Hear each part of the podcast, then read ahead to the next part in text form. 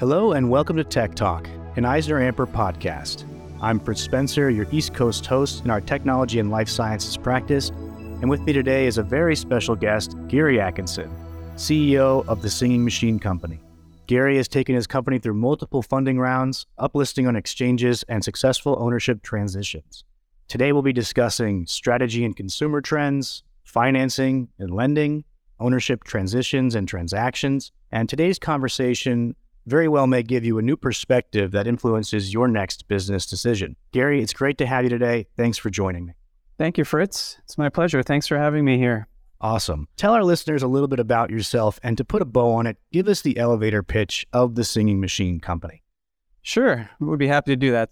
Like you said, my name's Gary Atkinson. I'm, I'm the CEO of the Singing Machine Company. For those who maybe don't know Singing Machine, we are the worldwide leader in home karaoke consumer products. And I've been here now about 15 years with the company, actually, yeah, my 15th year with the Singing Machine. Congrats. Thank you. Thank you.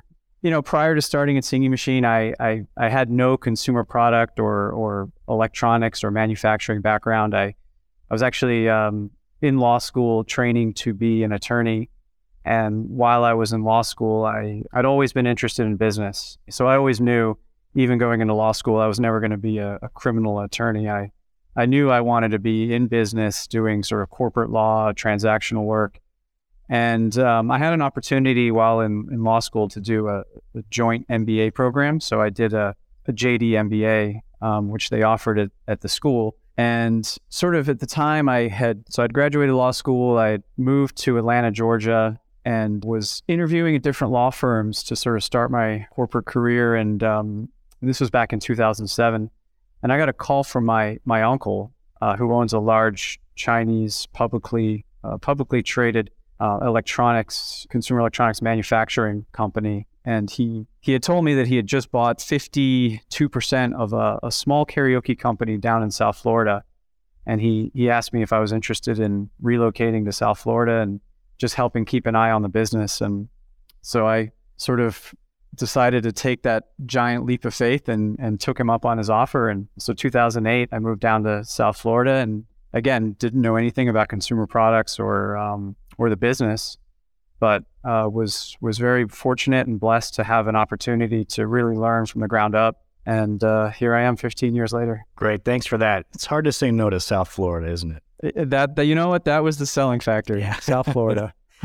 now, as you mentioned, your company's in the retail industry. Can you tell us how your business performed this holiday season? And how does that impact your strategy moving forward into the next year or even beyond? Sure. Singing Machine, we're a, we're a publicly traded company. We, we haven't yet reported our uh, third quarter earnings through the holiday season. So I can, I, without being too specific, since I, I don't want to talk about anything that's um, non public, but I can talk sort of just at a high level as to the industry and retail in general. You know, obviously, I think for most people who are following the news, I think it's no surprise that retail, particularly the holiday uh, fourth quarter, was a challenging time period for retail in general, right? Uh, we had this sort of strange environment where, you know, we, we had the pandemic, everybody was at home, everybody was shopping. Retail reported great, great, great quarters during the pandemic and then we kind of come out of the pandemic and now all of a sudden we're we're hitting with supply chain struggles and people uh, at the same time government's printing a lot of money. There's a lot of stimulus checks that are going out. So people are are shopping. And so you know, despite some of the supply chain struggles, people are still out spending money. Retailers are doing well. Our businesses are doing well. And then all of a sudden last year, the printing of the money stops, the stimulus stops. We've got now, you know, inflation concerns. We've got the war in Ukraine. And it, that all had very, very significant effects on just how people, how consumers and shoppers in general felt about their lifestyle and, and, and how sort of rich or poor people felt. And so definitely, you know, that had an effect at retail. I think, you know, the industry saw it, we saw it. The effects that we saw was really kind of a late start to the holiday season. We saw typically what would happen is you start seeing a ramp up in sales somewhere around October. Uh, and the trend that, that I had heard this past season was really kind of a condensed shopping season, really instead of a two or three month holiday season, it really got condensed down to about five or six weeks where shoppers were definitely looking to buy, but they were looking for deals. Everybody wanted deals.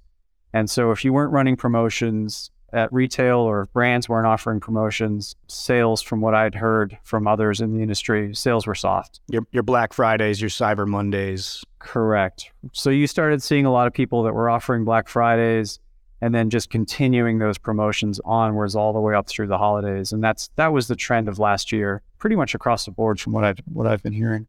Great. Thanks for that. So how does that make you or force you to plan for your next year? Or does that, that change anything in your goals or your expectations? Yeah, I think you know the words right now that I'm hearing a lot of is is really just conservative. You know, being very conservative in terms of inventory, not trying to do too much, uh, particularly at retail, because I think you know retail coming off of last year, it's it's so strange because two years ago, everybody wanted inventory. Inventory was one thing that nobody had enough of. Everybody wanted it. Manufacturers like myself, we were all struggling to get product built and to bring it into the into the states. And then you go to last year where now all of a sudden everyone has too much inventory and retailers were as risk adverse to inventory as I've probably seen in, in 15 plus years. That was really the mood and, and, and don't don't overextend yourself. Don't overextend. And that's to the extent where we even heard some retailers that said, hey, we would rather have empty shelves and lose the sale than have too much inventory. I mean, that's literally that's literally the conversations that we were hearing last year. So that I think will probably likely continue on through 2023. You know, there's a lot of talks about sort of a will the economy make a soft landing? Will we go into a recession? I'm sort of hearing kind of a 50 50 split on how people think that's going to go. But not many people that I'm talking to are thinking that we're just going to magically sort of bounce out of this and go back to those those good economic times. I think we're still in for a fairly conservative 2023. So uh, that's that's the the mood that I'm hearing is that be strategic. There's obviously still great opportunities out there, but generally speaking, you know, don't overextend yourself and maybe stay within the wheelhouse. Right. Yeah. Expect the turbulence, but hope for a soft landing. I get you. Yep. Absolutely. and, and, as you mentioned, um, you're in a public company that's gone through several rounds of funding and financing. You've recently uplisted. So, what do you say to people who think that fundraising is limited to pre IPO companies or startups? Yeah, that's a great question. You know, I think when I think about fundraising, I mean, I wish it was as simple as, hey, you do an IPO, you raise a bunch of money, and you're done. You know, and and and and I think that's rarely the case. I mean, there's probably a small minority of companies that are fortunate enough that they can do that where they're maybe just they're kicking off so much excess cash that they can afford to never go raise a penny from the market again. But that I think is very, very, that's a very small minority. I, I would say 99% of companies, particularly micro cap companies, access to capital is, is their lifeblood. And so I, I speak with a lot of companies where they have a full time person who's sort of head of capital markets and all they do is look to raise money. And so, you know, I think that's it's part of every company's thinking in terms of how to raise capital, how to do it in the most cost-effective and strategic manner that's not going to hurt or dilute existing shareholders moving forward. And so some of the things that we've done, you know, I mean there's a lot of different ways to raise money, right? There's not not necessarily just issuing out equity. I mean, there's there's debt, there's um, traditional bank lenders that you can work with that have revolving lines of credit and ABL facilities, and so we sort of we're fortunate enough, we're big enough where we have access to revolving lines of credit and also our equity as a way to raise money. But we we've we've done it. I mean, I went I went 14 years at Singing Machine where we never raised one dollar uh, from the capital markets. We basically lived off of our profits, and that's how we ran our business. But I do think that you know even a company like Singing Machine that's been around for 40 years you do get to a point where you, if you're not continuing to invest in the business and diversifying and keeping up with trends, you run the risk of of becoming stagnant, right, and be replaced by somebody else. So I think the way we look at it is we we want to continue to stay ahead of trends. We want to continue to innovate. We want to continue to sort of invest in areas that we think are going to give us the best return. And so that takes capital. You know, that that just simply requires investment of capital to get into new areas. And so, you know, it's something that we we think a lot about. You know, we're now that we've uh, we just uplisted onto the Nasdaq last summer, and so we have this public vehicle now that gives us better access to the capital market, and so we're trying to determine you know what what is the best way to to utilize that. And there's a lot of different ways. I mean, if we had more time, we could talk a lot about the different sort of tools in the tool belt to to go raise capital. But it's it's certainly an important part of any business, not just a startup, but even mature businesses need access to capital, and some of them may have sort of better uh, cost of financing where they can access bond markets or um, or do different things. But it's an important part of any business for sure. Certainly, you know, you have to fuel the the growth one way or another, and um, you know, the capital markets is definitely a good way to start. Yeah. To kind of go back on that too, I think there's one actual, there's one piece of uh, important advice is, and I, I fell victim to this, and that's why I want to point it out. And if you are running a company and you are looking to raise money, you know, one of the things that I was naive, naively thinking about is just because there's an investor that that wants to give you money that doesn't necessarily mean that that particular investor is is aligned with you and the business you know and i've seen and i've personally fallen victim to this where particularly let's say hedge funds or institutional investors they're not always aligned with the best interest of the business. And so I, I had thought hey if somebody's willing to invest money into the company they must be they must be excited about the business. They must they must see a lot of uh, promise in the business. And naturally their alignment must be the same alignment as mine and, and the company's. And i think you know as as you start going down these these paths and you start taking money you start to realize that that's not always the case that there are groups particularly i would say hedge funds that when they make investments into companies particularly microcap companies sometimes there's a misalignment of interest where in many cases, they may even be betting against you, which seem, sounds contradictory. And uh, I wouldn't have really thought that that would be the case, but it happens. It really happens. And so I, I would caution anybody out there who's potentially looking to raise money to just be very careful about, you know, who they're taking money from and what are the terms. And that's another thing. Go find a good corporate attorney that has been through it and done it that can counsel and advise you because uh, there's a lot of traps and pitfalls into just uh, taking money. Right. You know, I've heard that resonate very frequently in um, in the venture capital markets. I spend a lot of time in forums and and the like, and the fit now is much more important than the EBITDA. You know, it's are their goals aligned with us? Are we aligned with theirs? And that is so much more important than you know the bottom line these days because you know when you're aligned, you're running in the same path. And speaking of advisors, I want to circle this a little bit back to Eisner EisnerAmper. How have you leveraged business advisors like myself and others to help achieve your goals or even overcome obstacles or provide advice? One of the things that's helped me a lot is you, you always want to surround yourself or find people that are smarter or have more experience or more expertise than you do in any given particular area. So, you know, when we were embarking on this sort of journey to uplist to NASDAQ, we knew we needed to raise money. But like I said, I've been here 14 years. We've never had the opportunity to to really access the capital markets. So I needed to find people that had had done it before me and that had walked that same journey and had made mistakes that I could learn from. And um, so I think it's really, really important to find business advisors, you know, whether it's uh, an audit partner like Eisner, and you guys have been great. I mean, you guys advise us in ways where you're the experts, right? You guys know uh, better than we do, and, and, we always appreciate that advice. But it could be something as simple as just finding a, a, really good attorney who has who lives in that world, you know, day in and day out, and can, has seen the pitfalls and seen the tricks and, and the traps, and can advise you as a business leader uh, into into the right decision, or at least counsel you. I mean, we we sort of ran into situations where we didn't unfortunately have great counsel got into some deals that probably in retrospect, you know, weren't the best deals that we could have accomplished at the time. And a lot of it just comes from learning and experience. And, and now we're fortunate that we found a, a really great, a really great, great law firm that, that specializes in a lot of these types of transactions. And so we're, we're better equipped now after going through what we've been through to really understand it. You know, and if you're going to take money and you're going to do, do deals and transactions, at least be eyes wide open you know, in, t- in terms of knowing what you're getting into. And I think for most companies that are particularly startups, if they're if they're looking to raise money, it's not a luxury; it's it's a necessity, right? They they need it. They they need that runway to continue to meet payroll, continue to build whatever product they're building, and so you don't always have the luxury of saying no to people and, and not taking certain money. But at least if you do, know know what you're getting into, eyes wide open.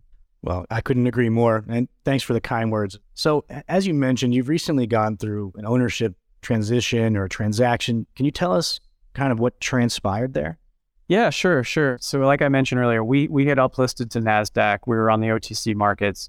Uh, so we uplisted last summer. I think it was June of 2022, and we were really excited. And um, really, the, for the for the first time in in my tenure here at Singing Machine, we were really standing on our own two feet. We had no majority owner. We had a very clean cap table, and so we had accomplished what our goal was, and we were really excited. And I had attended my first investor conference. This was at uh, LD Micro, which is a great conference for for microcap companies. It was out in LA, and we were taking meetings. And I was sitting there, and I was talking to an investor. His name is Todd Ault, and he asking me great questions. And at some point in the middle of the meeting, he, kind of looks me in the eye and he says, "I like what you guys are doing. I, I want to buy fifty percent of Singing Machine." And I was sort of taken aback by that. And I said, in a very polite way, I sort of said, you know, thanks, but no thanks. We're not looking for new partners at, at this time.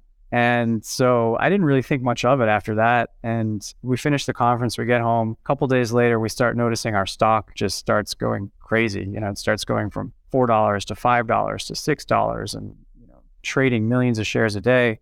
And now I start thinking, oh my goodness, is this that investor that we met? Is he buying up all of the stock in the open market? And it turns out that was actually actually what happened. It was almost a perfect storm where he had started accumulating a position in the open market on our stock. And, you know, this is one thing that I guess my tale could give guidance to anybody listening today. I mean, we we had no poison pill uh, in place uh, as a sort of defensive mechanism for the companies. And so I remember kind of vividly that, you know, all of this was going on and, and I was on the phone with, with lawyers and accountants and saying, you know, how, what can we do at this point? If we are being sort of acquired in the open market, what can we do to stop it? And so, you know, at that point, I, options of poison pills and things came up and we just simply didn't have the time to to implement one. And sure enough, a few days later, Todd, who we had met back at LD Micro, had made a public filing. I think they call it a 13D report, uh, basically sort of publicly announcing that he had acquired 52% of Singing Machine in the open market, which is literally unheard of. I mean, nobody that I've spoken to has ever heard of control block of a company being acquired simply in the open market without any uh, any other help. Or yeah, no negotiation with management. Just simply went into the open market and, and did it. And and really, I think it was a perfect storm because we had uh, a lot of warrant holders that when they started seeing the activity in the stock, naturally their first thought is, oh wow, let me take advantage of this. Let me exercise my warrants and let me sell my stock. And so we had a lot of people who were doing that at the same time. And so they were selling their stock at the same exact time that this new investor was buying. And so all of that stock was just going straight from, from one hand into the other. And I think without that happening, he wouldn't have been able to do what he did. So it's a cautionary tale, I think, for people who might find themselves in a similar position. I'm fortunate in the sense that Todd has turned out to be a, a, great strategic partner for the business. Pleasure to work with. We've we've gotten along really well and shares the same vision for the future of Singing Machine that I do. And really, if anything, trying to help to invest to align all of the interests of the company to to sort of maximizing what we could be, you know, in the future. And so I, I think, you know, from that extent, it actually turned out to be a silver lining to find a, a strategic partner and an investor that that shares that same vision. And I think you know, some people may not be as lucky. So we ended up, it, it's worked out well. I do want to say that it has, um, it has been a good thing for the company and for the management team here. So we're, we're very fortunate and very happy, but it is a little scary when you're sort of faced with a proposition where somebody can acquire control of, of your business essentially without any say from the management team or the board to that extent. So, right. That's very, very rare and interesting story. I'm glad you shared that with us, and I'm even more glad that it ended up working out for you, and that you and your new new partner could could align and, and be strategic, as you said. Um, now we don't have too much time left, but I did want to end with you know, one thing that we here at Tech Talk like to hone in on, and is that is conversations are at the root of our achievements and successes. And my last question to you is going to be: What's one conversation that you've had that continues to influence you on a regular basis? That's good. You know, so I think I was fortunate when I was coming up in the business. I had a I had a good mentor. His name was Eddie Steele. He he founded Singing Machine. So he really built the business, and, and there was nobody on this planet that knew the business better than he did. And so he was a very instrumental part of my upcoming in into this business. And you know, like I said, I, I didn't have the background or experience in consumer products or sales, marketing, distribution, finance. So those are things I had to learn on the job. And I know there's a couple of conversations he and I had that even to this day, he passed away a few years ago. So I don't get the luxury of having access to them anymore, but there are some conversations that still live on, and I, I, I find them being replayed in my mind from time to time. And I think one of them was we call it today like life work balance. And for him, one of the things he kept telling me is your family and your health come first. You know, as much as when you're running a business, it's so easy to get all consumed into running it because you're responsible for all the people and and and really everything. And and so one of the things he always harped on is make sure you put your family and your health first and the business second. That was something he always harped on, and, that's that's something that that still lives on with me. I I find myself, you know, with anytime my wife is harassing me to take a vacation, I, Eddie's words always live on in my head, and I say, okay, you know, let's. You're right. Let's let's do that so that's one that's one. And if we have time the other thing that that he always really talked about was you know business is, is a struggle you know? I mean anytime you're you're doing sales you're selling a product you're you're growing you're you're going to have problems. You're going to encounter things either external forces or internal forces that are going to create obstacles create challenges that are going to knock you off your course. And his messaging for, with that is that that's just a part of doing business. If you're not facing challenges, if you're not facing struggles, he his attitude was, well, you're just not trying hard enough. You know, so anytime I run into obstacles, whether they're external to the business or not, that those words always live on in my head as well in terms of, you know, just because we're facing challenges or struggles doesn't mean that uh, we need to pivot and change our our business focus. That's not that's not it. It just means that we're doing business and we're we're it's hard. It's just inherently hard and you will always run into problems. And, and his attitude was you solve them day by day, you know, you break them down into smaller chunks and you don't get overwhelmed and you, you tackle what you can that day. And, but they'll always be there. They'll, they'll never go away. And if you ever have an expectation that challenges will just all magically go away, you're, you're living in a fairy tale. So that, that always helps me put things in perspective when I think back to that. No pain, no gain. exactly. Well, Gary, I want to thank you again for having uh, this conversation with me and taking the time. Uh, it's been a great chat with you. Thank you, Fritz. Yeah, my pleasure. Thanks for having me on. This has been great, and hopefully something in there uh, might help one of your listeners. I'm sure something will. That's a, that's a guarantee. And, and also, I want to give a very special thanks to our listeners and for tuning into Tech Talk. We hope you join us on our next episode or visit EisnerAmper.com to view more tech news.